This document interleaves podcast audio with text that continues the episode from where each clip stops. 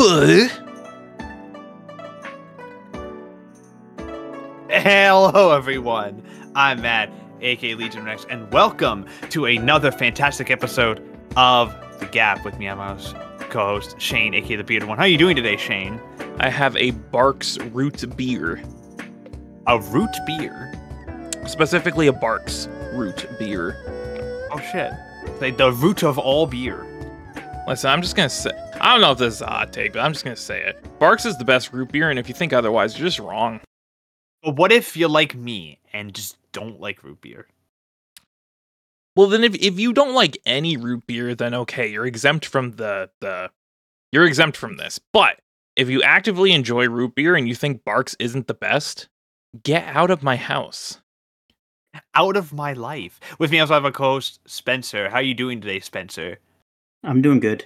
Uh, you think Barq's is the best root beer? I thought he was going to come back at me and say, actually, um, it's not. I mean, listen, I have not had a Barq's root beer in uh, f- at least a fortnight. Almost fifty um, years. But uh, completely ignoring the fact that A and W is built on root beer, that's... Also, also, while, while while we're at it, what about Mug? Mug? No one mug. drinks Mug willingly. How can you not like Mug? Listen, I'm not saying Mug is bad, but I'm just saying I've never seen someone out of, like, all the root beer brands specifically choose Mug. The only people I know who drink Mug willingly is because it's the only thing they have. Because it's in one of those, like, variety packs of different fucking pops. It, the guy's name who made Barq's root beer was Edward Barq. I'm gonna fuck... It was, I'm gonna do a pop shove it off the roof, I swear it to God. Was cre- it was fucking... created in eighteen ninety-eight. Does it predate H- A and W? I mean, probably. I think it yeah. probably does. A and W is a fast not that food old. chain. Yeah, yeah, A and W is not that old. But what about Mug root beer? Oh, that was nineteen forty. Dad's yeah, root nothing beer? Good happened in that the nineteen forties. That was nineteen thirty-seven. Oh yeah, uh, nothing did good. It, there was a little thing called the war, Shane. Nothing good so. happened in the forties. I'm just saying. but but although it is discontinued, there was a root beer brand called Hires uh, that was eighteen seventy-six. Uh, it is Damn. now, it, it's discontinued, but it's, it was owned by Doctor Pepper. Uh, so it's probably, they probably just threw it in as a flavor in Doctor Pepper. It's one of the eleven different flavors. I mean, probably. No, that's not how that works. Don't, don't fucking give him this. That's not how Doctor Pepper works, Shane. It's not like root beer is not a fucking spice. And just toss that in there. Do you, know? do you understand the concept of what root beer actually is? It is a yes, sarsaparilla. It's a sa- It is a sarsaparilla derivative. Okay. Well, I, you know what? I don't appreciate the sarsaparilla you're giving me right now, buddy. Yeah, and while ale. we're at it, ginger ale isn't actually an ale. Also, it doesn't contain ginger. It does contain ginger. What? No, it my does. head, my head canon is that it's not. It, it does not contain ginger. That's what I'm going okay, with.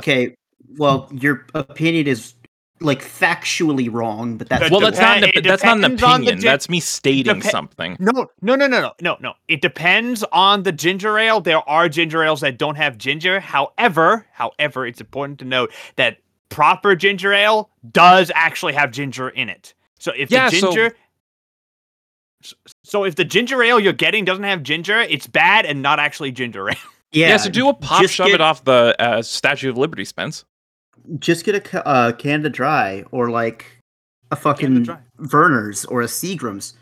A Canada Dry implies the existence of a Canada Wet. Mm-hmm. Canada is wet. Let's go. Yeah, it is wet. You know what else is wet? This podcast. The Gap. Uh, the, the Gap. Uh, we have a wonderful show planned for y'all today. Of course, we have some simul- uh, a little bit of simulcast to talk about, some simul pubs. One piece of news. Check that one piece of news because uh, it is, again, the month of Spork. So we are doing this uh, every week. Uh, so the news can be a little, little dry. It can be a little, uh, little lean.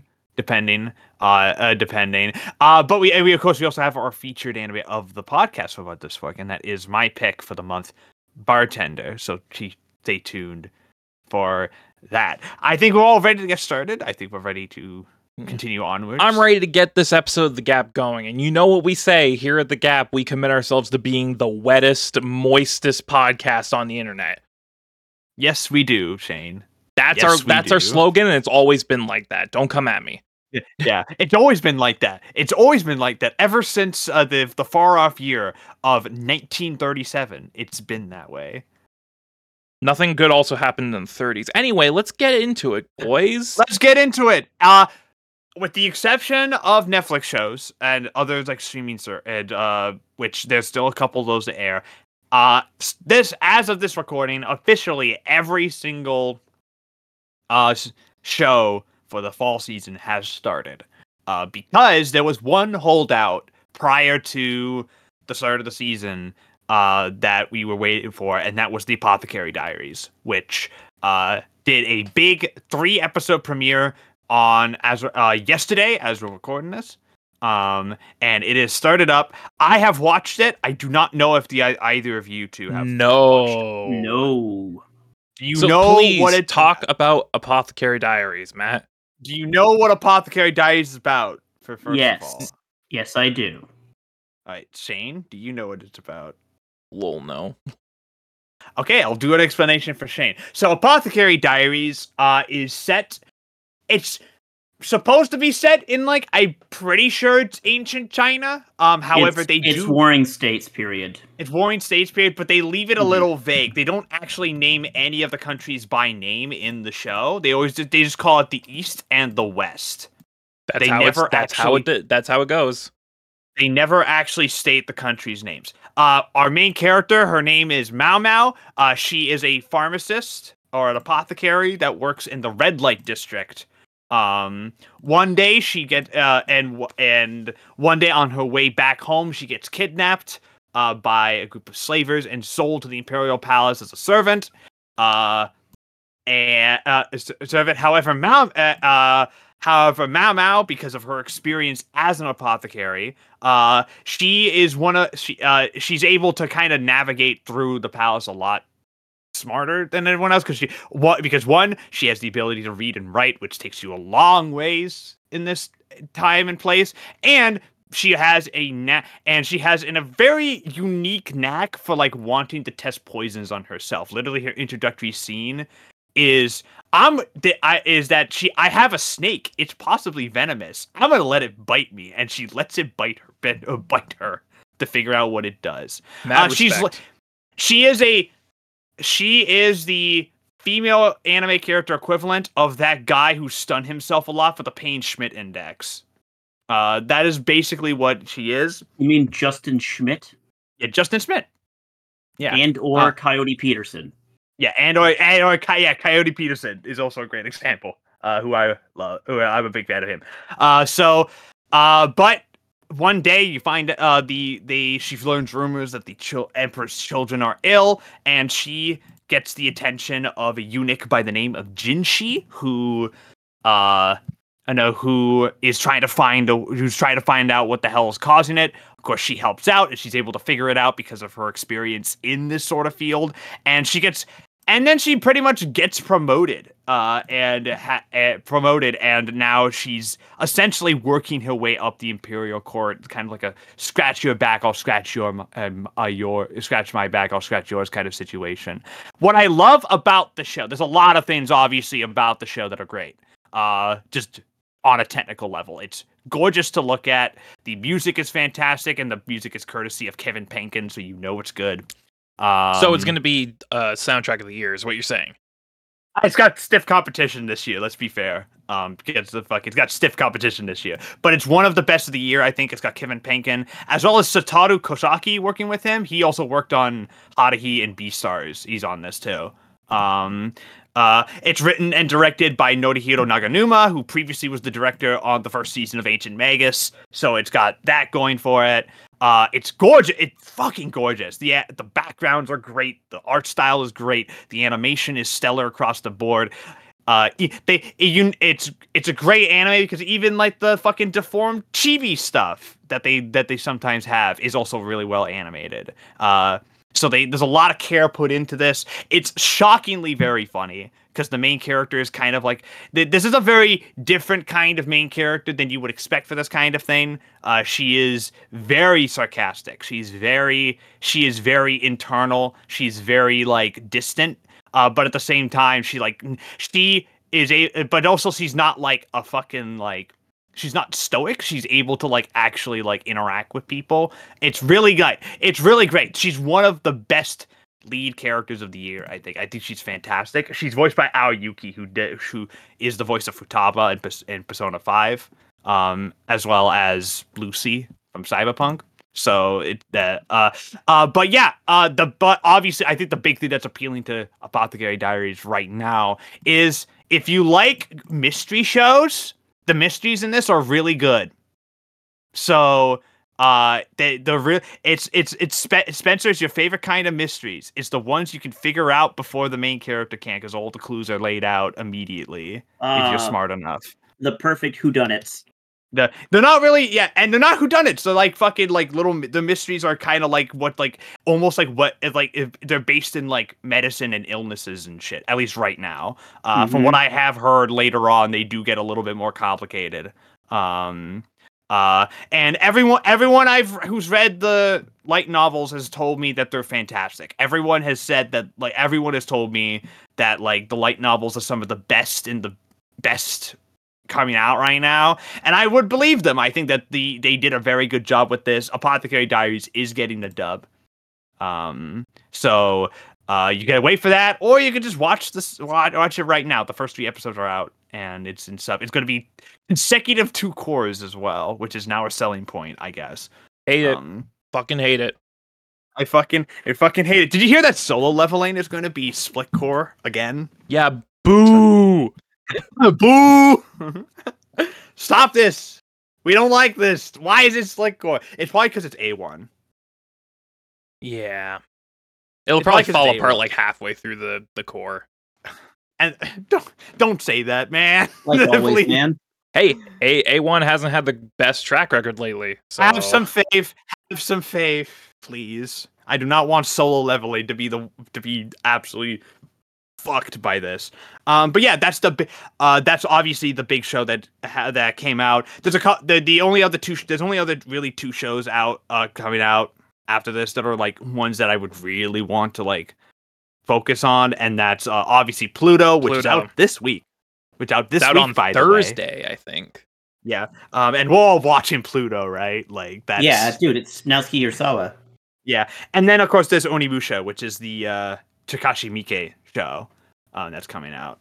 Uh, uh, that's I believe, and I believe that's early November or mid-November. I think it's November second. Last I saw, which yeah. is so like like next Thursday.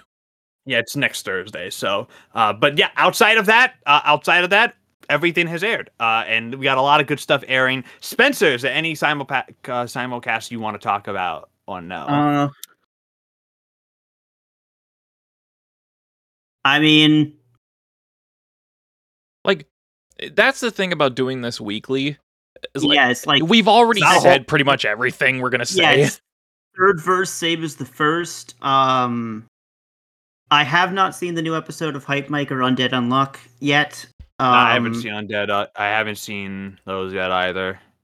But everything else continues to be good, and I and I continue to watch them for a reason. Entertainment reason being, purposes.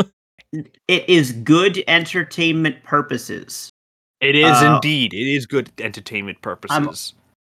I'm, I also have enough to put to fit maybe a couple more shows in this season to watch. So probably by by the end of by like next week, I'll be talking about Ap- Apothecary, uh, Freyren. I'll start Freyren and I'll figure out something else. But. Nope. Third verse, same as the first. All the shit's good that, that I'm watching. Nothing's bad. This is a good season. Yeah. Shane, have you watched anything this season? Because you've been waiting for to watch stuff. So about that. Oh, wow, Shane. This is a surprise.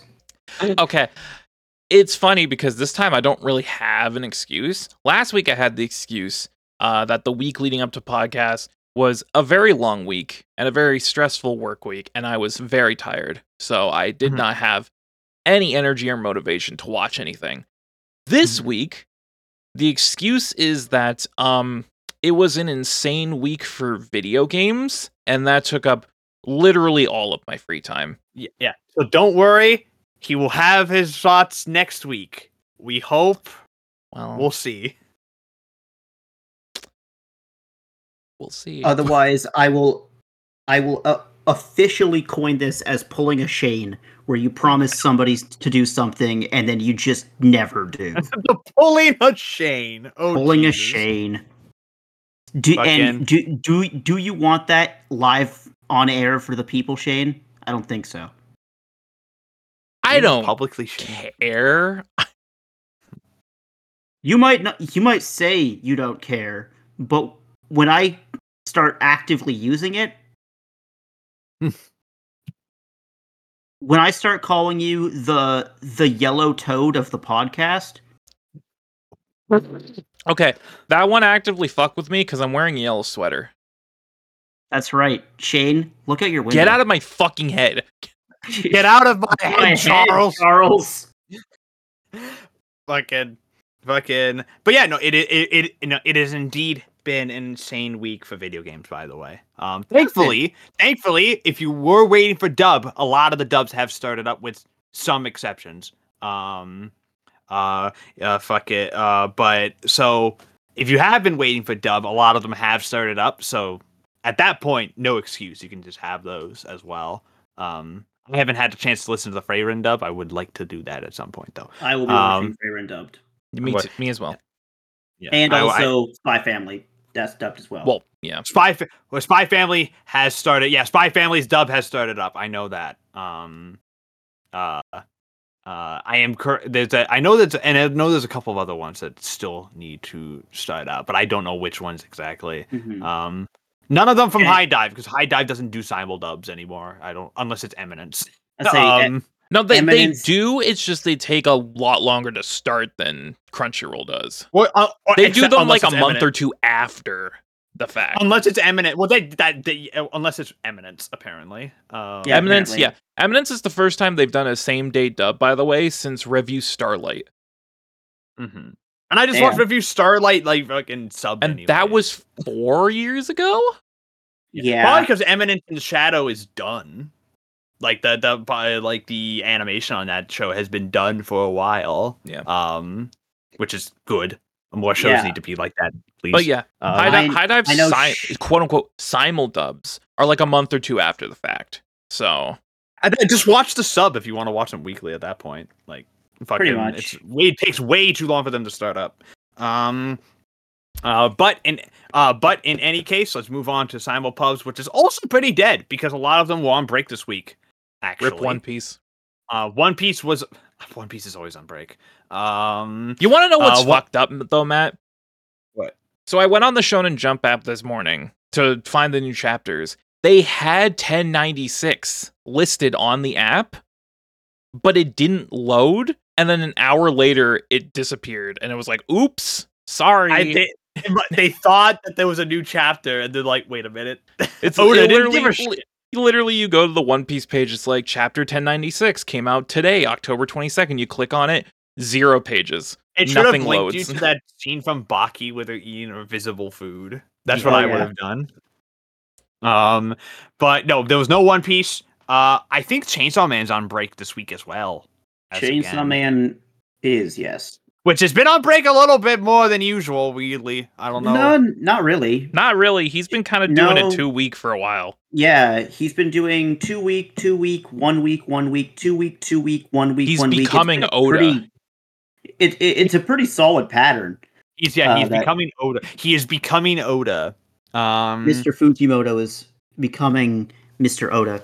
Mister Um, Oda. Um, but yeah, so Fuji, yeah, but fucking, yeah, Chainsaw Man's on, on break is going to be on break again. Uh, the big one, obviously, we were talking about Shane before podcast started, which is M H A. M H A is probably the big one this week, uh, because we had a big chapter for this. Because uh, the boy is back. Well, officially, because we mentioned he's it last week. He's officially back. But he's officially back and looks like he has, like, negative H P. The dude is not. He really he does. Not, he looks... He looks... cooked. I, I actually think he looks worse than he was when he was dead, weirdly enough. Um... Uh, fucking, but he, yeah, he looks absolutely cooked. Uh, but however, uh, him and Deku proceed to do maybe the coolest thing I've ever fucking seen. Mm-hmm. Well, Deku basically launches Bakugou across the fucking island, pretty much, to go help All Might and fight All for One. Just fucking yeets him. Like, fucking he, like, like, Bakugou comes in, like, shoots himself in, and then without saying a word to each other, like, they, they lock hands, and Deku slingshots him across the city. It's so cool. It's so, it's so fucking cool. cool. And Horikoshi's art is insane. Just, like, fucking the way that he uses momentum in those panels is nuts, and it works as a really good kind of like moment for Bakugou, because like if you guys if you remember back right after like after the first All Might All for One fight, all the way back, remember season three? Yes, times. I remember season three. Uh, Bakugou bla- uh, Bakugou has been constantly blaming himself for like what happened to All Might the entire time. Like, this is, like, that's been one of his big things ever since then. And so I think the fact that he's going to be, like, his... what I'm going to presume is one of his, like, final acts in the manga before it wraps up is saving All Might, or the uh, saving All Might, I think is going to be... I think it's really poetic. That's what we call really emotional catharsis. Emotional catharsis, uh, and also, uh, all, and also, I was right again. Uh, he's fighting All for One, and Deku's gonna fight Shigaraki. Yep. I was fucking right once again. Uh, but yeah, uh, yeah, M H A was really, uh, M H A was very strong. I cannot wait until they like zoom into his chest and we see the cartoon Edshot heart beating within. Yes, please. I can't, please, like Horikoshi. I, I know it's objectively the stupidest shit, and it will turn a lot of people off. Fuck it. Just do it, please. It would be awesome. Do it. It would be wonderful. It would be listen, really. It would... Listen, okay. I I speak as a person who actively has not read a single page of My Hero since Bakugou's quote unquote resurrection. Um, but if Horikoshi does a full one eighty and fucking leans super hard into how stupid it is, I will read it again because ne- it. It transcends being just an asshole and being, like, a really, really delayed joke. And that is a difference that I can get behind. That's a that's a joke with over a year of build-up, my guy. Exactly. That's, we, that's, that's, like, on the same level of Oda making a villain whose power is electricity and having Luffy go fight him and just him being invincible to him because he's made of rubber. Like, fucking... Fucking, I love... Manga, I love ma- more manga need long delayed fucking punchlines. Yeah, so just Horikoshi, I'll buy all the manga if you just fucking lean in super hard into this dumb shit because like like, like we have to re- we have to remember like we we have to recognize fucking Edshot is inside of Bakugou. Like we yeah. we have to remember that crucial detail while all of this is going on. I'm Fucking I'm wondering Edshot when is the fuck his heart. Yeah, I'm I'm I'm I'm waiting to how they explain how that's working, cuz like obviously we're in the middle of a fight right now. Bakugou just came back. Uh but and will Horikoshi flash back to like twenty minutes earlier and see the final stages of that, cuz we still don't know How the how like the specifics of that went. He has they to st- started and then they cut away and now he's back, which means okay, it worked and he so he's gonna cut back at some point. The question is when and how. And I'm if very he, curious. If he does not cut back, then I will be ironically even more upset, because then the whole concept of Edshot being his heart and all of that shit me- meant fucking nothing. because yeah. they were just going to magic him yeah. back to life. Liter- literally so, the definition of a plot device. Literally, plot, uh, literally, literally that, yeah. I I know that it's supper time, boys, but that would be an absolute nothing burger. That would be an absolute nothing burger. I don't know. I'm wondering when he's going to cut over, though, because he's in the middle of a bunch of fights right now. Uh, probably fucking... I don't fucking. I'm I I I'm just waiting on the rev. I don't, fucking. I will say Bakugou does look worse than when he was dead. Weirdly, he looks like a zombie. Like he looks like he looks like he's actually like when Shane said he looks cooked. Like he looks like he's actually been cooked. He looks burnt. Uh, he looked burnt. Yeah. He looks like it's a fucking, chicken nugget. It's fucking pan fried, dude. Yeah. Gobble, gobble, gobble, gobble, gobble, gobble. Literally, also, like, I also, I think his quirk awakened. I don't know. I because he's able. To, I know. Well, because, like, fucking he's able to, like, the, the explosions he was doing, I'm like, he wasn't able to do that before. Uh, so I think his quirk awakened, I think. T- turns out that when you have another man become your heart, some things just kind of awaken inside of you, you know? Yeah. Yeah. Bakugou's, Bakugou's quirk awakening gay. is that he's gay. Is that he's gay as hell. And... F- Ah, yes, Shade, finally. Uh, Bakugou and Kirishima can be gay in, gay in peace. Oh, finally. It's official. I've been waiting for the day that Bakugou gets pegged by Kirishima. Okay. So what other manga are we talking about, boys? I don't fucking know. Spencer, is there anyone you want to talk about? Uh, the newest chapter of Kagura Bachi. I was going to say, I want to talk about Kagura Bachi, man. It's really good, chapter, guys. It's fucking six. Sick. We got fucking Kagura Bachi, Kagura Peak, and we got Puppet Guy, and we got Girl Who Can Heal Herself from Injuries. That panel of the pup. I will say that panel of the puppets getting slashed looks straight out of something of Chainsaw Man. Like I'm just saying. Yeah. Uh-huh. Yeah. Oh, one hundred percent. Uh, Kagura Bachi is really good. And, but the funny thing about Kagura Bachi, in, in my opinion, is that if somebody was to ask, is Kagura Bachi good, I could say yes. If somebody was to ask me wh- why Kagura Bachi is good, my response would be, it just is. Like, that's but, uh, the thing. I, I know it I know it was, like, born from a meme memes. before it even started, yeah. but... Kagura Bachi is genuinely just a great manga. Like, it understands yeah. a lot of the core principles of what makes manga good. It's a really, really solid manga. It's not, like, gonna break the internet with its, like, plot devices and its thematic depth. But it's a rip-rollicking fun time, and it's only six chapters, so if you catch up now, you won't have to deal with Viz Media blocking some of the chapters. Exact. No, exactly. Um, and also, uh, well, it might break the internet considering uh that I, uh, I know it, what you're going to talk about. I know what you're going to bring up. We nearly beat One Piece on Manga Plus this week. Uh, so like the, the the the meme this week was that One Piece is on break and Kagura Bachi's right behind it on Manga Plus in terms of popularity. So everyone's like, man. Kagura Bachi has the opportunity to do the funniest thing imaginable this week.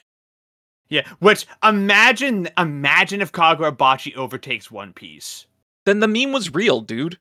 The meme was then it's real. Not, the meme was real, and then if that does happen... Shonen Jump is going... The, the, the fucking executives at Jump are going to have an aneurysm, honestly. It's going to be so funny...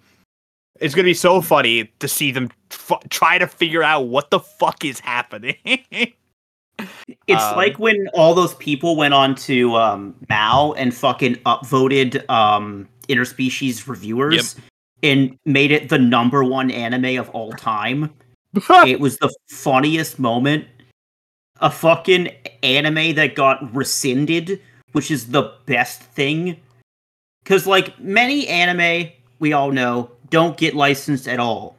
But very few, can I say with a massive smile on my face, got their license rescinded. It's got so their license funny. Revoked. It's so objectively funny. The funniest thing to ever happen.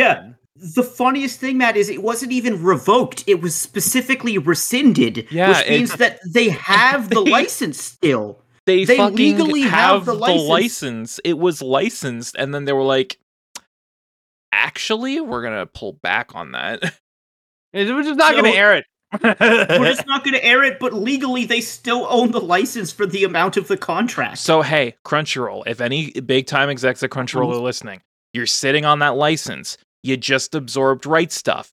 Get the Blu-ray on your store. I'm just, just saying. It on. You don't have to have it on people your site. Just it. Put in an uncensored Blu-ray and people will buy it. Just go ahead. Many people, dude, uh, fucking Sentai sells Bodacious Space Pirates, I think. Oh, they do, yeah. They they they have they have some shit.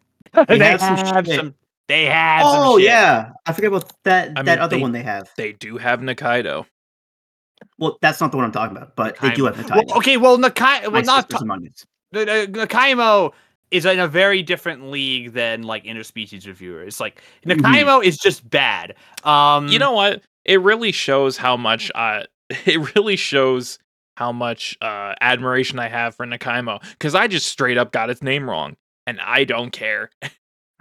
yeah, but uh, but Interspecies Reviewers is like. Actually porn. Actually. So, like, do you, dude, I've do seen you it. Want, I know. Do you want to pre-order Peter Grill and the Philosopher's Time Super Extra Complete Collection Season two? They put out a premium edition of that, by the way. I I know, Matt. It's ninety Canadian dollars.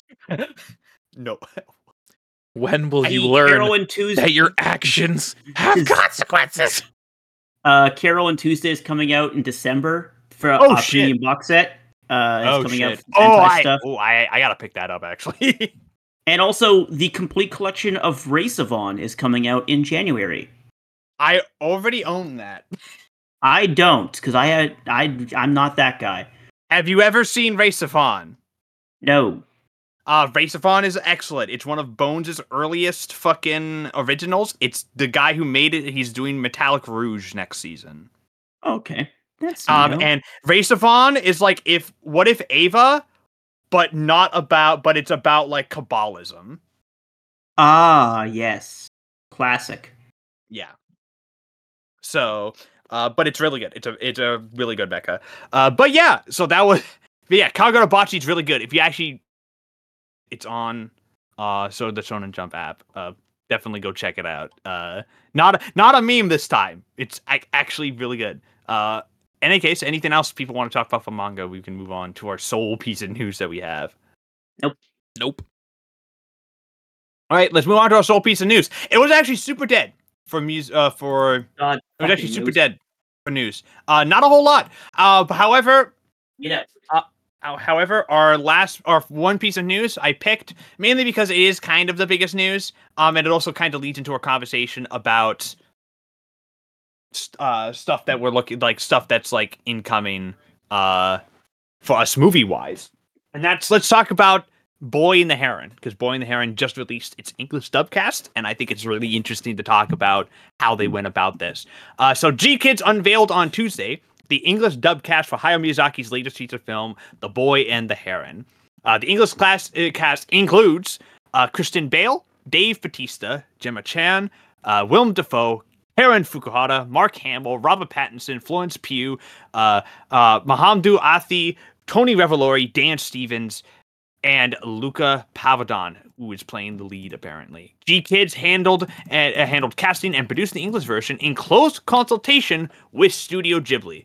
Uh, the company produced the dub in accordance, uh, also produced it in accordance with the SAG-AFTRA Foreign Dubbing Agreement, because as we know, uh, these actors are currently on strike. Uh, go support the actors. Um, and.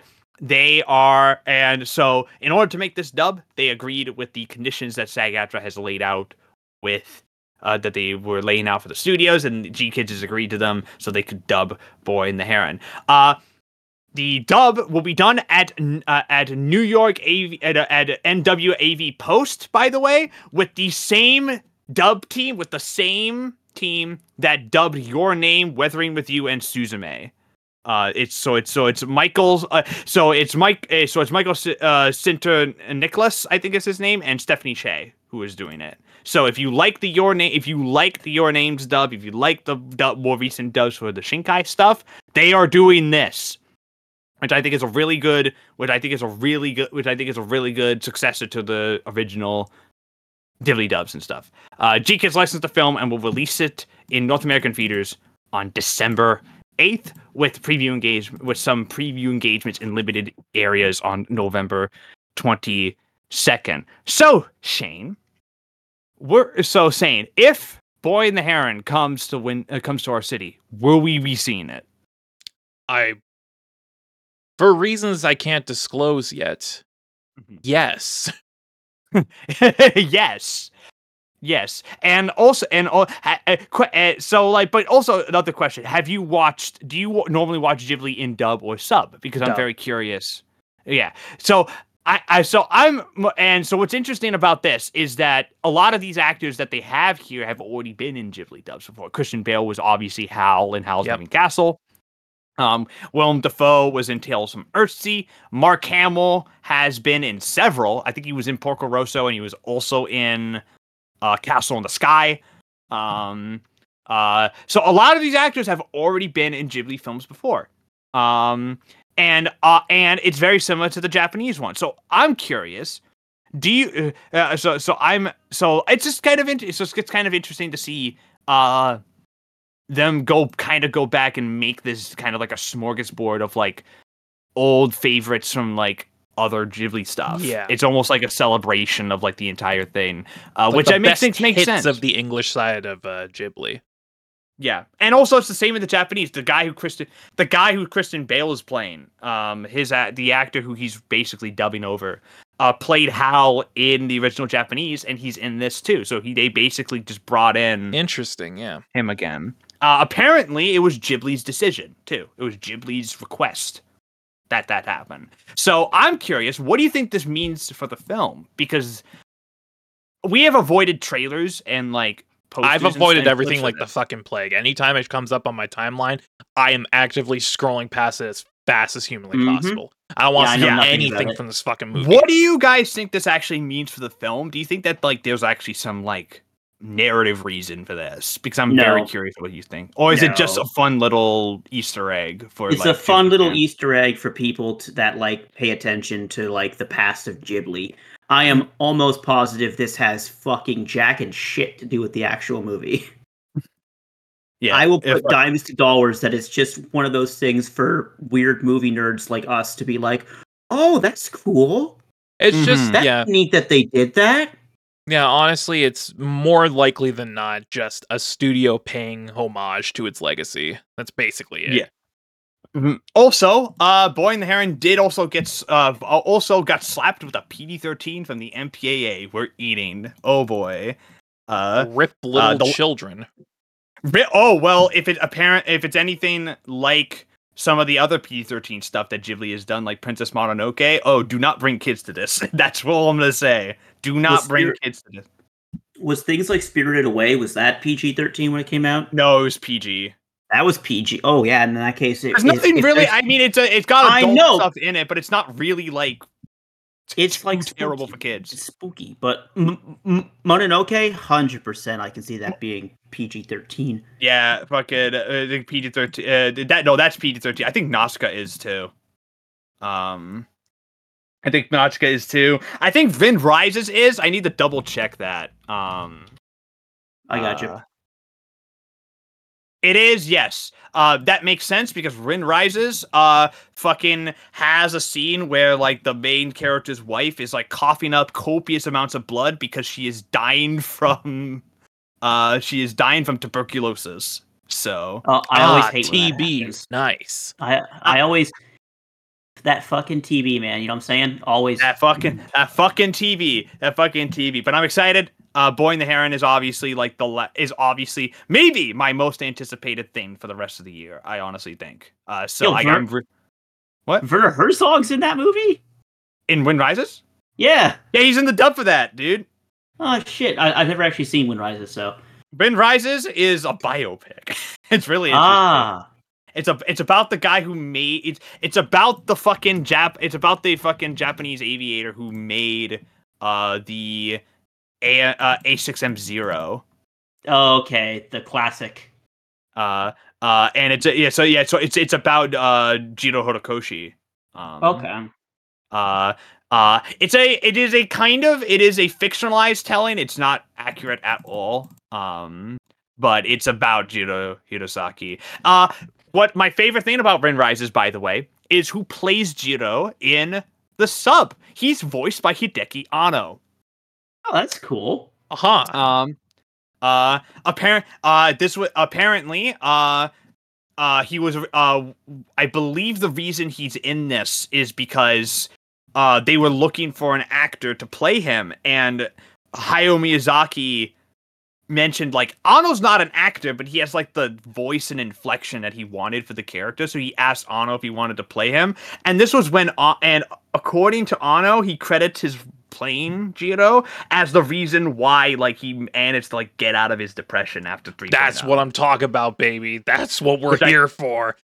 Uh, yeah. Oh, uh, okay, that makes sense. Yeah, and he does a very good job. I, he does a very good job. I normally watch Ghibli in dub, but I've checked out Wind Rises in sub just to hear Hideki Anno, and he's very good. He's very, very good. Uh, he, also, uh, a fun reminder for Matt that mm-hmm. um, Anno got to live his dream in Shin Ultraman because he did the mocap for Shin Ultraman. He did, yes. He got he to is play Ultraman. Ultraman. He, he literally got to play Ultraman, and I'm pretty sure that that was the one thing. I think that, that was the that was like the one requirement he had for the film. He was like, I gotta. I, it's like if we're doing Ultraman, I gotta be Ultraman. Exactly. I gotta be. Gotta I be gotta Ultraman. be Ultraman. Yeah, but in any case, uh, I think that's all we got for news. Again, very light on news. It was basically nothing this week. Um, uh, it's the middle of a season, so there's not going to really uh, be a whole lot. Uh, so let's move on to our featured anime of the podcast, which is one that I picked, and it's a anime that I uh, have kind of a soft spot for, um, and that's Bartender, uh, directed by Masaki Watanabe and written by Yasuhiro Imagawa. And from studio, it's from Palm Studio, which is a little-known studio that isn't really around anymore. We'll talk more about them in a second because there's actually a lot of interesting history around them. Um, and originally aired from October fifteenth, two thousand six to December thirty-first, two thousand six for eleven episodes, and is currently licensed by Anime Limited, and you can go watch it over on Crunchyroll in sub. Um, it is an uh, uh, uh, bartender. Follows Ryu Saku, uh, Sasakura, who is a bartending prodigy who works at the who works at Eden Hall, which is this small little bar uh, that is in the Ginza district. Uh, bar uh, uh, Ryu uh, uh, Ryu has a unique gift, um, a unique gift, and that is the Glass of the Gods. Uh, what is the Glass of the Gods? Well, he ha- no Ryu has an uncanny ability to read people. Uh, to read people, he can look at someone and know exactly what they're feeling and exactly what they're going through at, at, uh, whenever they come into his bar. So he knows exactly what drinks he needs to serve in order to make them feel better. It's not really about him, though. Bartender is a lot like other shows of its ilk, where it's actually more about the people that come into the bar and their life stories and what they uh, and what they are going through at that time. Who comes into the bar? A variety, a variety of folks. There's there's a head of an advertising company, a screenwriter, uh, uh, a specialist in in. fluid dynamics. Uh, there's a lot of different char- char- different, uh, a different eclectic individuals that come here. Uh, and Bart, so Bartender is kind of a, that way is kind of a difficult series to describe on first glance because it's not necessarily a show that has any kind of big overarching narrative or big overarching hook. It's very, very slow paced. It's very slice of lifey, but also with an element of of kind of being there almost as kind of like a celebrate a weird celebration of Japanese drinking culture in a weird way. It's kind of, it's interesting in that regard. Shane has never seen this show, though to be fair, most people haven't seen this show because this show is exceptionally really obscure here in the, here in North America. Shane, what did you think of Bartender? Bartender is what I like to call a glass of life show. Get it? Anyway, I'm about to pop shove it out my window right now. Um, Bartender is a fascinating show because in the way it's presented and structured, it almost gives me the vibes of like a studio play or a soap opera or something along those lines, because there's a lot of fourth wall breaking. There's a lot of like external monologue. There's a lot of people just talking about what's happening, about themselves. Um, so the way it's presented and the way it's like brought together is fascinating. I don't think I've seen another anime quite like this, but because of that, it's very, very slow paced. Uh, mm-hmm. Don't go into this expecting anything other than people sitting at a bar and talking. That's the show, and if you're not into that, avoid this like the plague, because you will find it ungodly boring. To me, though, while there were parts of the show that I wasn't super invested in, and some parts that I would classify as teetering on the edge of being quote-unquote boring, I really think that the, the the theatrics of it, that the the slow burn, very humanist story being told here is just a guy who makes drinks for people, and they tell him about their lives and their troubles, and they just kind of bond over it. And it's it's a really cool, small little uh, self-encased demonstration of like the human element, like what it means, you know, to just be people and to just connect with other humans and like, you know, connect with people's struggles and life in general. It's just, it's a very fascinating show. I, I, Spencer has also not seen it, uh, but now he has. Spencer, what did you think of Bartender on first watch? I have no proper words to describe this, but unlike Bento from last week, it's for a good reason. Um, I didn't leave this anime feeling confused. I left this anime feeling relaxed. Mellow. Yeah, so so Matt will probably talk about M- Mushishi because the tone of it is really similar. Um...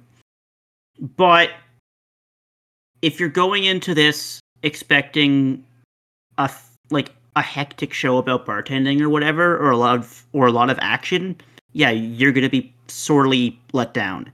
If yeah. you're the kind of person who just hates alcohol and doesn't think anybody should drink and thinks that drinking is bad and alcohol is the devil, you won't like this, because this takes a really interesting niche look at alcohol and drinking itself.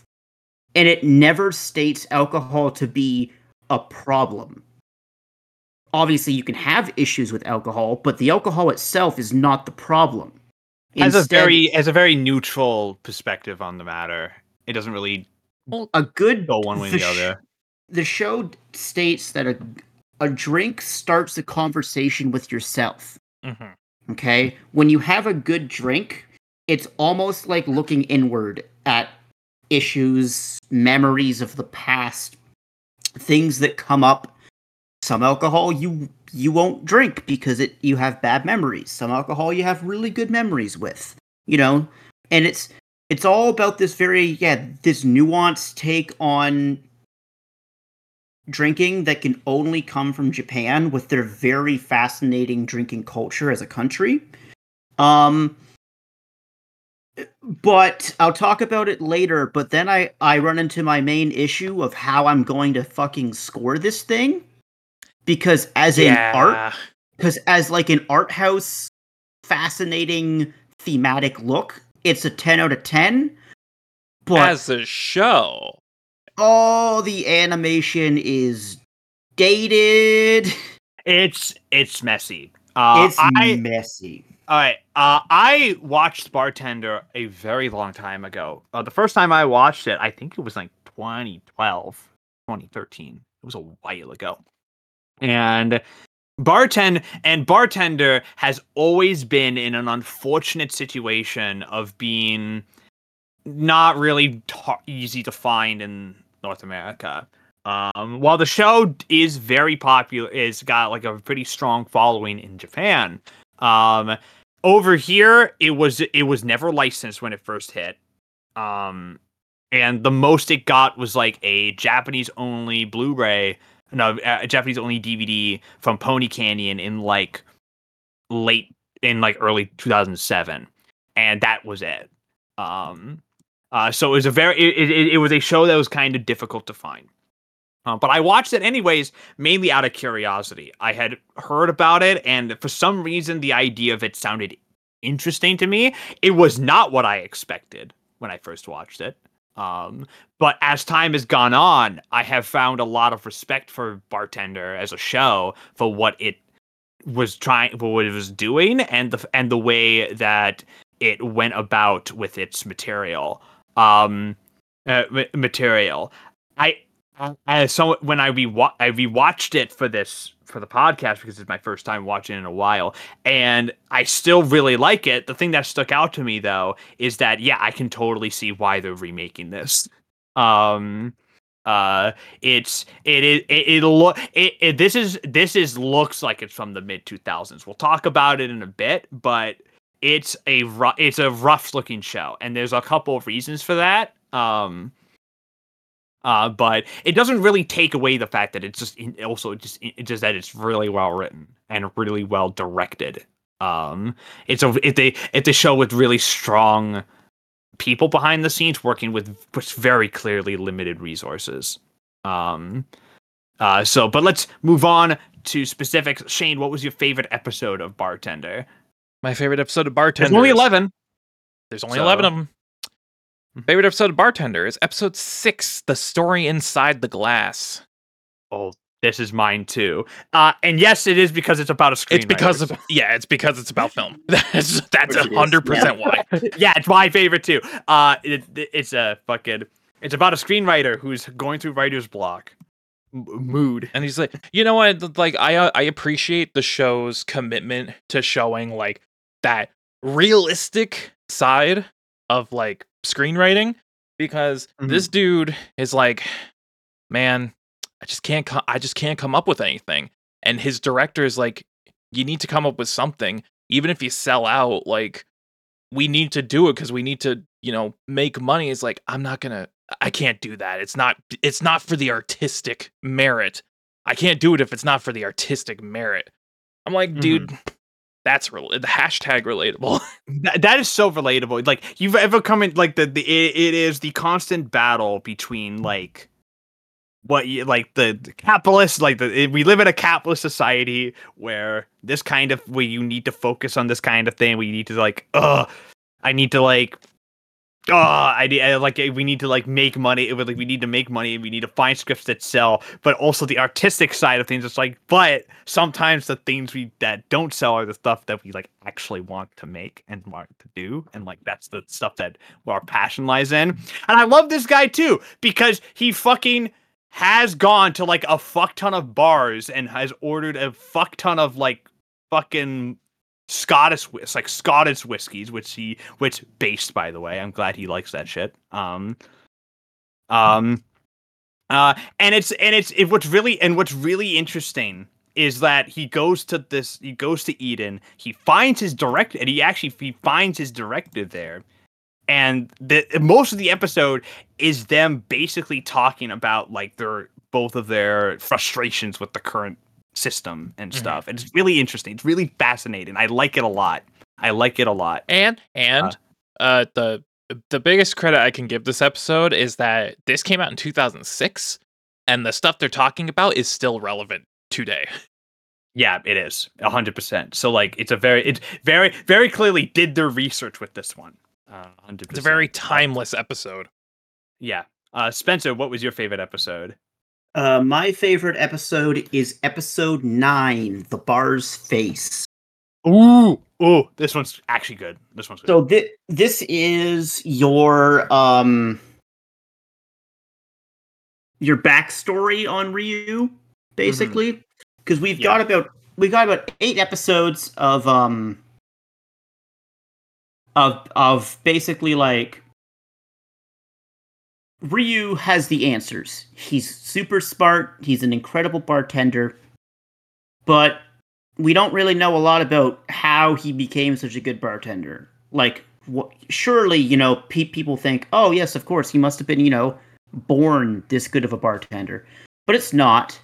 Um, and in in this episode, one of the main, one of the only two reoccurring characters, uh, Miwa, is like, ah, mm-hmm. oh, yes, I'm going to go f- drink at the bar. But the bar is closed. It's reserved for a single customer. And who is that customer? It is the first time that Ryu fucked up. Mm-hmm. He it was his first, as the show calls it, inappropriate cocktail. Uh-huh. And basically it goes to when he was an apprentice back in the day, there was two people that came in, a businessman and his attractive companion Kanako, and the big fuck up number one, she asked for champagne. Ryu gave her a champagne pick-me-up, which is in a flute glass. And a flute glass is a one of those really skinny, long glasses.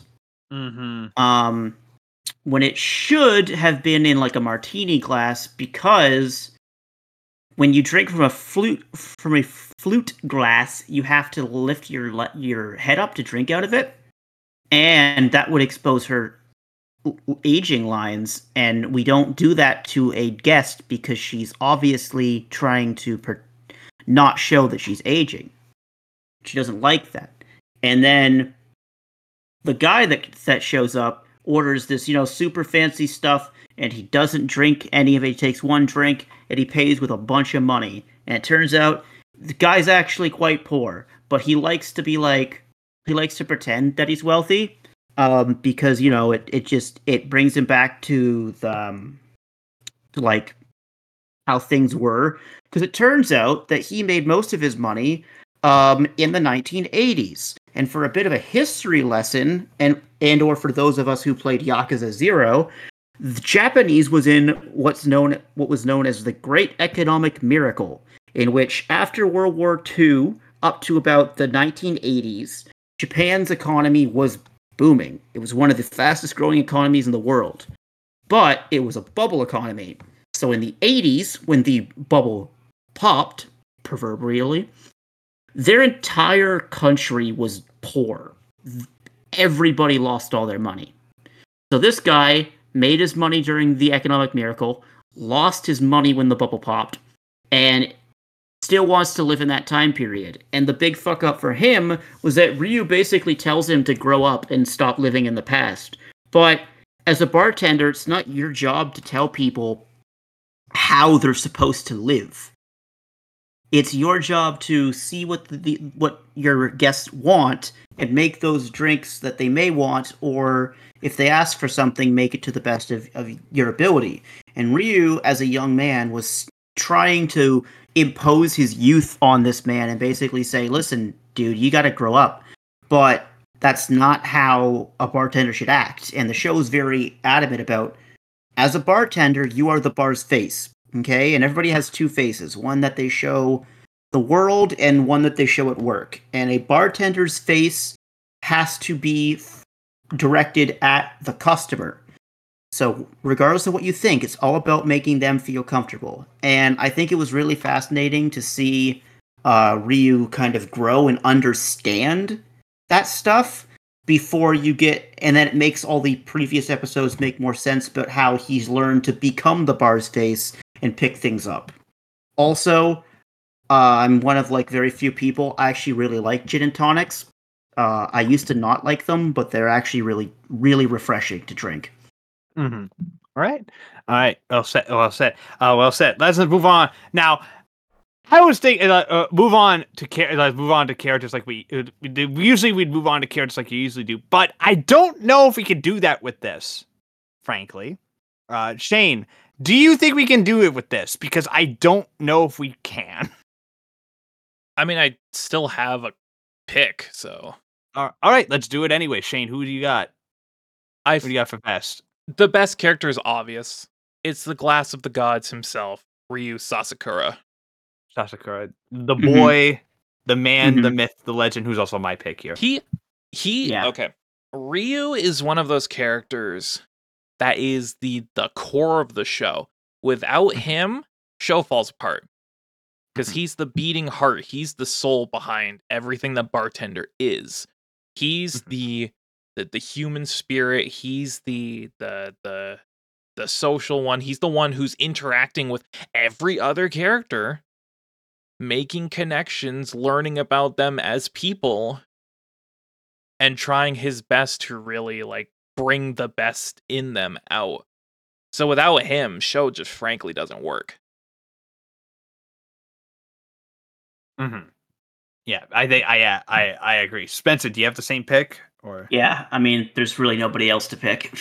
Yeah, there's really nobody. I, I was gonna say there's really nobody else to pick. It's one of those situations where because the show is so episodic, he's like the outside of Miwa, he's the only character who really shows up on multiple occasions. Yeah, uh, because he's the head bartender of he's uh, he is the it's his own bar pretty much. Uh, it's his own bar, so like he is the only guy we see, and we do. And what I do like is that it's not just like a, it I, it is not just like a Ginko situation from Mushishi, where we don't really know a whole lot about Ginko. We don't really need to because the uh, bar Mushishi is much more about like the it's usually about the people and their lives.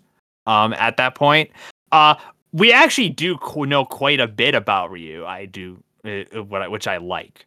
Uh, we like we Ryu does have a sort of like, uh, like care kind of have care does have kind of his weird own character growth out the show.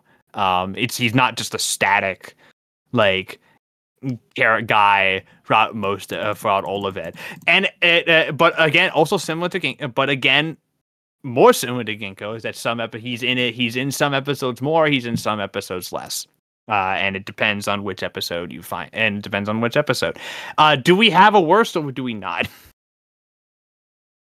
Shane? Okay, so the thing, the thing is, I was gonna say, yeah. I watched this um closer to the beginning of the month, so I watched this two, three weeks ago. I have mm. a least favorite written down, but I'm gonna be real with you. I don't remember who the fuck this guy is. uh. Just say his name. Just say his name. My least favorite character is Tajima. Oh, he's the con man. Yeah, okay, he's yeah, the con dude. Yeah. yeah. He's the con man. Yeah. That guy. Yeah, yeah. Well, he's a con man, dude. He's like, yeah, he's a- okay. He's that character who knows he's doing shitty things, but he's so good at doing shitty things that he loops it back around in his head to being good. So when he's finally called out by someone who's actively like better than him, more skilled than him, he's like, um, uh, no, uh, uh. How could you tell that I put multiple pastisses in there? I'm just that good. Yeah, he's just, that, just good. that. Yeah, he's just that good. He's just that good. Uh, is that good? I actually had N A written down because I can't think of anything. I couldn't think of anything, but I'm just gonna now scratch that out and put that guy in there.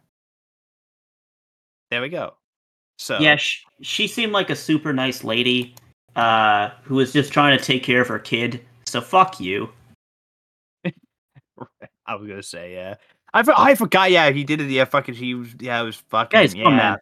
yeah, scummy, scummy shit. All right, all right. Let's move on to other things we want to talk about because uh, talk about. Uh, so let's get the elephant in the room out of the way first. Let's talk about the let's talk about the way this show looks. Uh, cause it's a little messy. It's a little, little messy. I think.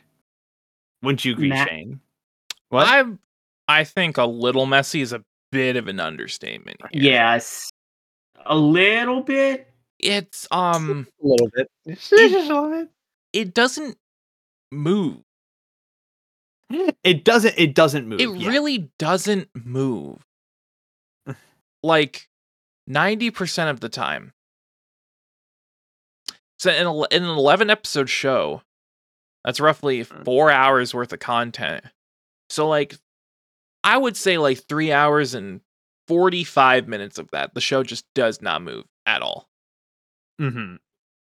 And for an animated show, regardless of what kind of show it is, that's a bit of a problem. Yeah, it's because it, it, it, it's it's it's the equivalent of scrolling through your PowerPoint the day before a presentation. It's that, which isn't fun mm. to look at. It's not, and it's it's got, and I think it it's. I get that, like, this is pro- this was probably like a really hard show to like try to figure out how to make like look interesting from an animation perspective. Like, I get it. Uh, at the same time, though, at the same time, though, there is a couple reasons for this. The big reason is that is Palm Studio was not is was is that a year is that the year after this show aired, they went defunct. They went bankrupt. Uh. This was the last show they did, well, the last, like, big show they did before they went bankrupt. They did another show called Master of Epic, The Animation Age, but I've never heard of that. They did it with Gonzo. Um, but Palm Studio made basically three shows over the course of its entire existence. They used to be, uh, they were founded by former Triangle staff people. Um, if you want to know, Triangle staff, before it went defunct in two thousand two, were the people behind Serial Experiment Slain, uh, Macross Plus, uh, and they also did work on Harlock Saga, uh, and a bunch of other stuff. Uh, uh, the other two shows they did before this were they did the two thousand four version of Tetsuzin twenty-eight Go, which is better known in the uh, North America as Gigantor. Um...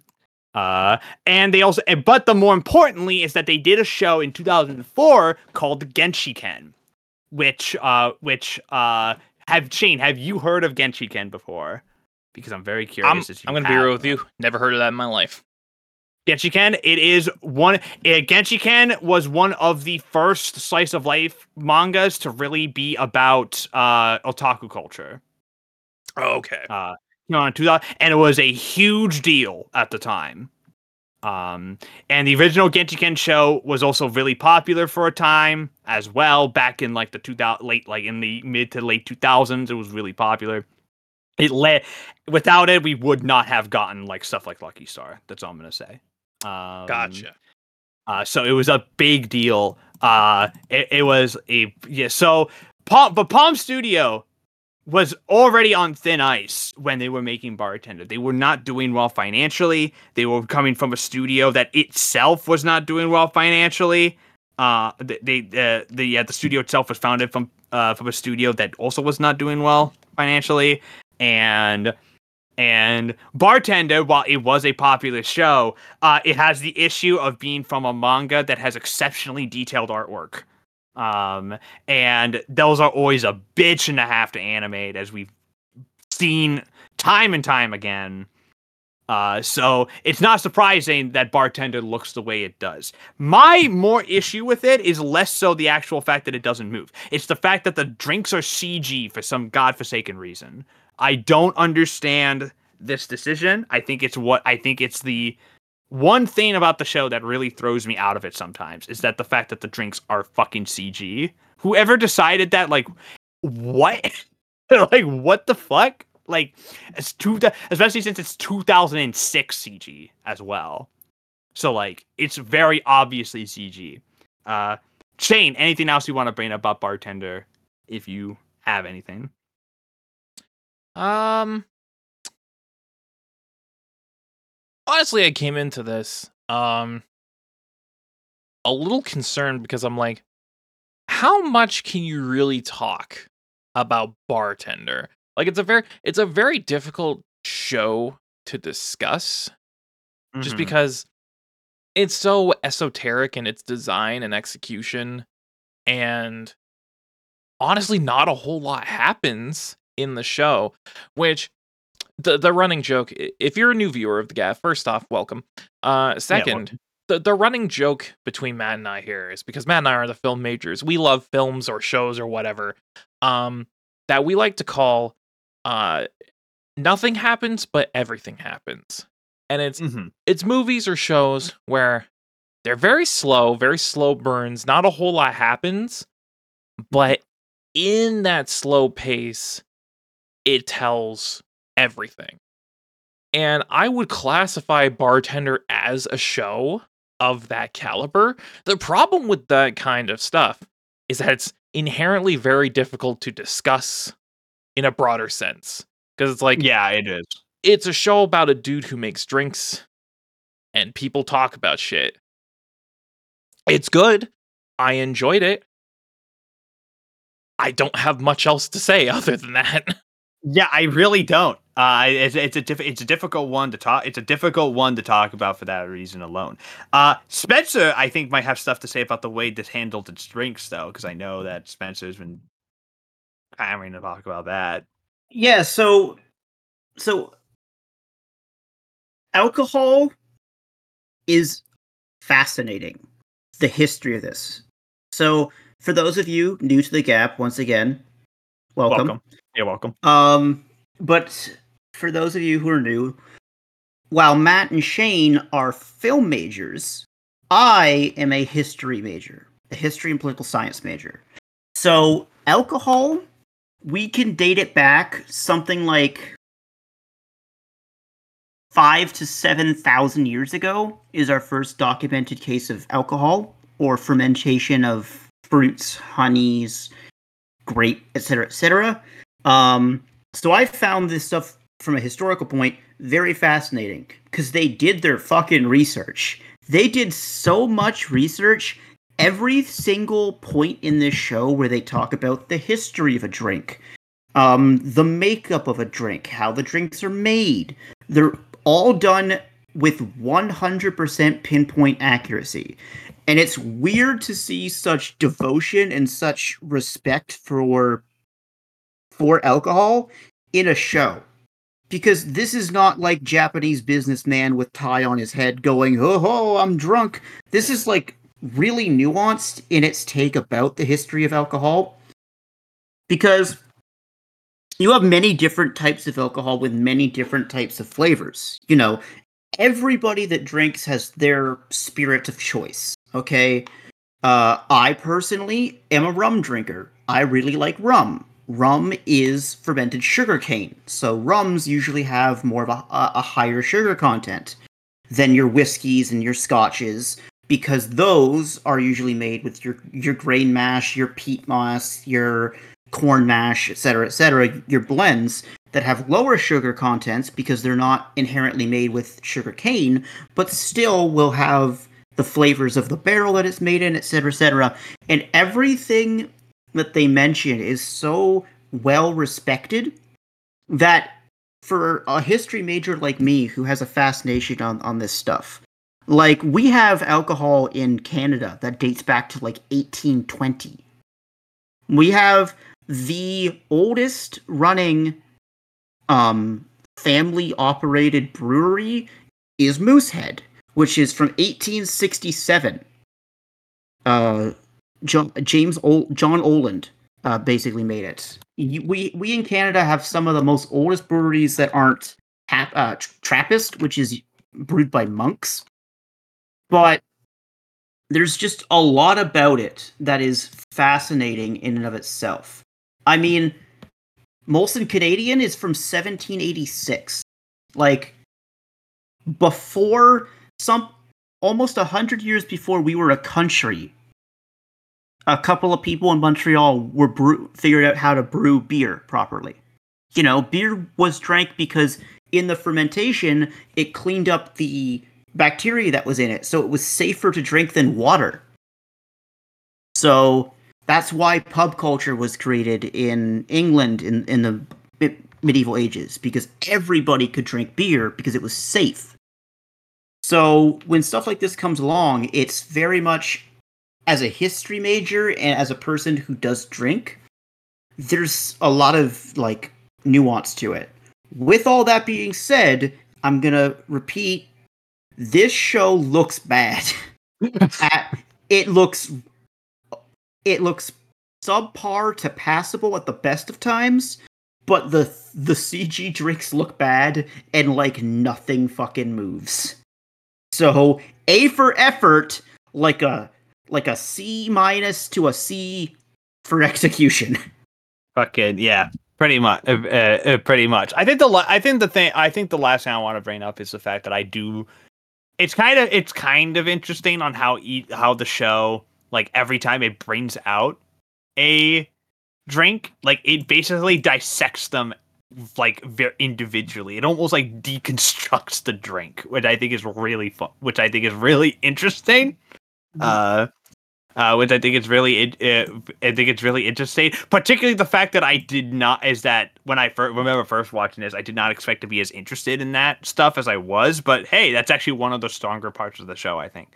Um, but because clearly. Uh, Ara- uh, Araki Joe, who's the writer of the original manga for this, has done his research. And if you also look at his fucking uh, other stuff he's done, he also did a manga about sommeliers. He did a manga about wine. Oh, so, so he's like, just a, uh, he's a just high-functioning alcoholic. He's a high-functioning alcoholic. Yeah, uh, fuck it. So he he he just he just really likes booze, I guess. Um, yeah, that's cool, man. Yeah, and just knows a lot about it, right? I think we're good to move on to final scores then. I think we're good.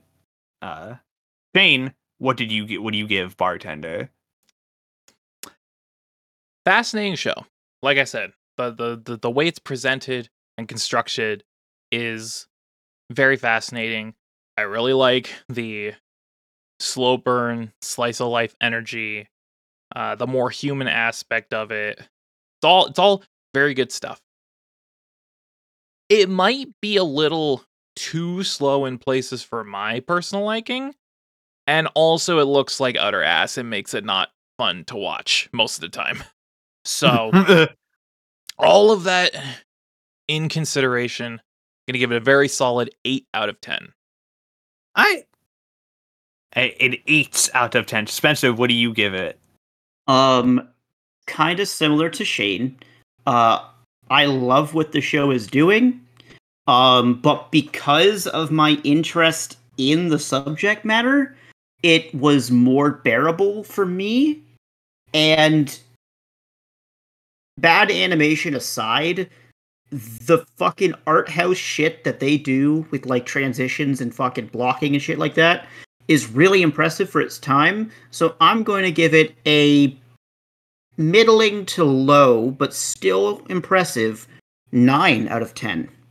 And I'm in the same boat. I'm also going to give a Bartender a nine out of ten.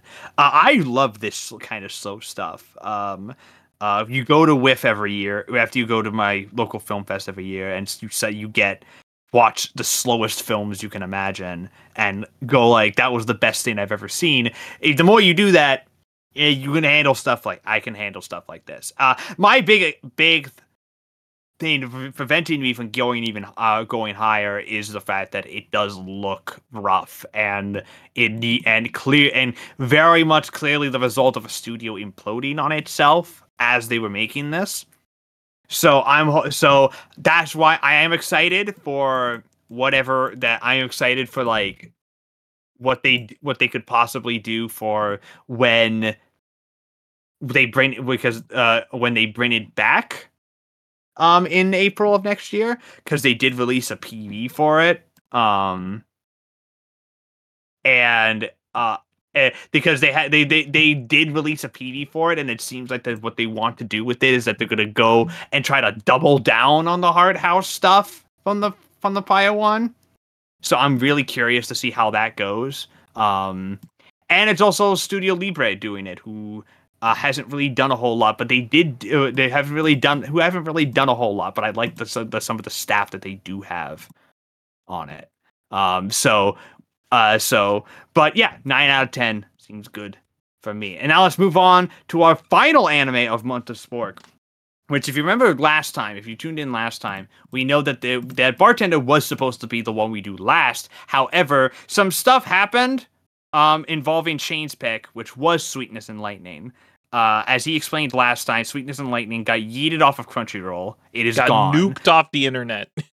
It's gone. It's not legally available anymore. So we decided to not do it. Um, and we'll save it for another time, depending on when we fucking ends up being le- if it ends up being legally available again. Uh, but Shane does have a new pick, and he's about to reveal it right now. So Shane, what are we doing for the last week of Month of Spork now? Yeah, so uh, r- rest rest in piss, uh, Sweetness and Lightning. Uh, gone before I really knew you, even though I watched you several years ago, but I digress. Um, mm-hmm. You know, uh, rip to a real one. But my new yeah. pick um, is a show that I've heard a lot of positive buzz uh, over this year, because it started in, I believe, winter. Yeah, yeah January. And it aired through summer. Um, mm-hmm. Split Core. Mm-hmm. Uh, and it's one that I wanted to check out because I've seen some clips on Twitter and it looks really good. And it's a food show. Very loosely a food show, but it's still a food it's show. It's kind of a food show. I'm just... still counts, so I picked it. Um, uh-huh. My new pick and the finale of the month of Spork is Sugar Apple Fairy Tale, which is a fantasy show about a sweets maker and also about racism. it, it's about it's about a sweets maker who's like, I want to make the best sweets in the world. I want to become. I want to make. The wonderful sweets, uh, but also this is a world where slavery exists, and there they hate Faye, and there's like a lot of tension and stuff. It's also about sexism too. Um, nice. It's about sexism. And there's classism too. It's just about a bunch of shit, bro. It's just it's, a pol- it's just a political show disguised as a food show. Very vaguely. Show dis- very vaguely. Oh, and it's also a shoujo, so there's a love triangle. It's a romance. And also so. It has some of the most insane animation I've seen this year, which is wild to me. It's J C Staff. Yes, J C Staff, dude. That makes it even wilder, not, not gonna lie. Well, it's probably because well, well, it's probably well, it's probably because it's directed by Yohei Suzuki, um, who has a fucking extensive backlog in the industry. So like he's been around for a very long time. Uh, uh, uh, fun fact, uh, fun fact, he was one of the main unit directors and storyboard artists on Familia of Zero, the whole fucking thing, the huh. whole thing. Uh, he was not the director of it. He did not direct it. He was not the he- head director of it. Uh, but he was the guy responsible for like a lot of the, mo- for storyboarding, episode directing, hey. unit director stuff. He was involved hey, that- in all, and he was, oh, and? He was also the three D, he was the C G guy on Hellsing Ultimate, so there's that too. Okay. um, I will say, for as mid as Familiar of Zero Season one is, both mm-hmm. seasons that we watch have some pretty solid boards throughout, so. Yeah. Um. Yeah, pretty, yeah. Uh, so, uh, so next thing, yeah, we'll be covering Sugar Apple Fairy Tale, which is a recent, which is a recent, uh, which is probably one the most recent show we've covered on the podcast, actually. Um. So there, though, we will be talking about that. I'm your host, Matt, aka Legion Rex. You can go find me on Twitter at Legion Rex, as well as on, oh shit, on YouTube. Um, uh, and you can also find me on Twitch. So make sure to follow me on all those platforms. With me, I'm my co-host Shane, aka The Bearded One.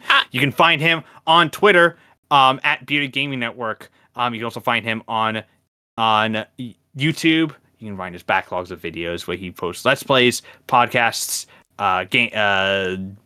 unboxings, old streams, bunch of other stuff. So go follow them there. With me, also have my co-host Spencer. You can find him on Twitter at Bowie Burton with two, two E's. E's. Two E's. And where he likes a lot of cosplay pictures, and he is the homepage of the Cincinnati Bengals. Give um, me a second to check if they won today. Did they win today? Let me check. I don't think they did, but I'm gonna guess no. Didn't play today, so I'm going to take it as a win. Excellent. Uh, oh, oh, hell it's yeah. a dub okay. because they didn't get annihilated. Yeah, it's a dub. It it's their, a dub. It was their bye week. It was it was their bye week. All right. In that case, I th- and so I hope you enjoyed listening to us talk about Bartender, and we'll see you next time for Sugar Apple Fairy Tale. So take a look. So stay tuned for that. Yeah, it'll be out next week, but only it will be out. It will be out next week. Yeah, not probably. This is the last one that we are doing weekly for a long while. So, uh, yes. So enjoy it while you get it, you fucking ingrates. Yeah, run while you still can. Yeah. Yeah. We are in, we are in your walls. While you're at it, I am not only in your walls, I am rapidly approaching your con- des- destination. I'm in your room right now. I'm in your head. Get out of my head, Charles. No. Yes. Bye. I don't chuckle. I just fuck. Thank you for listening to The Gap. If you like what you've seen, you can subscribe to The Gap Podcast YouTube channel to get the latest podcasts as they go live. Be sure to like and comment and let us know what you guys think of the show. Thank you very much for tuning in, and we'll see you next week.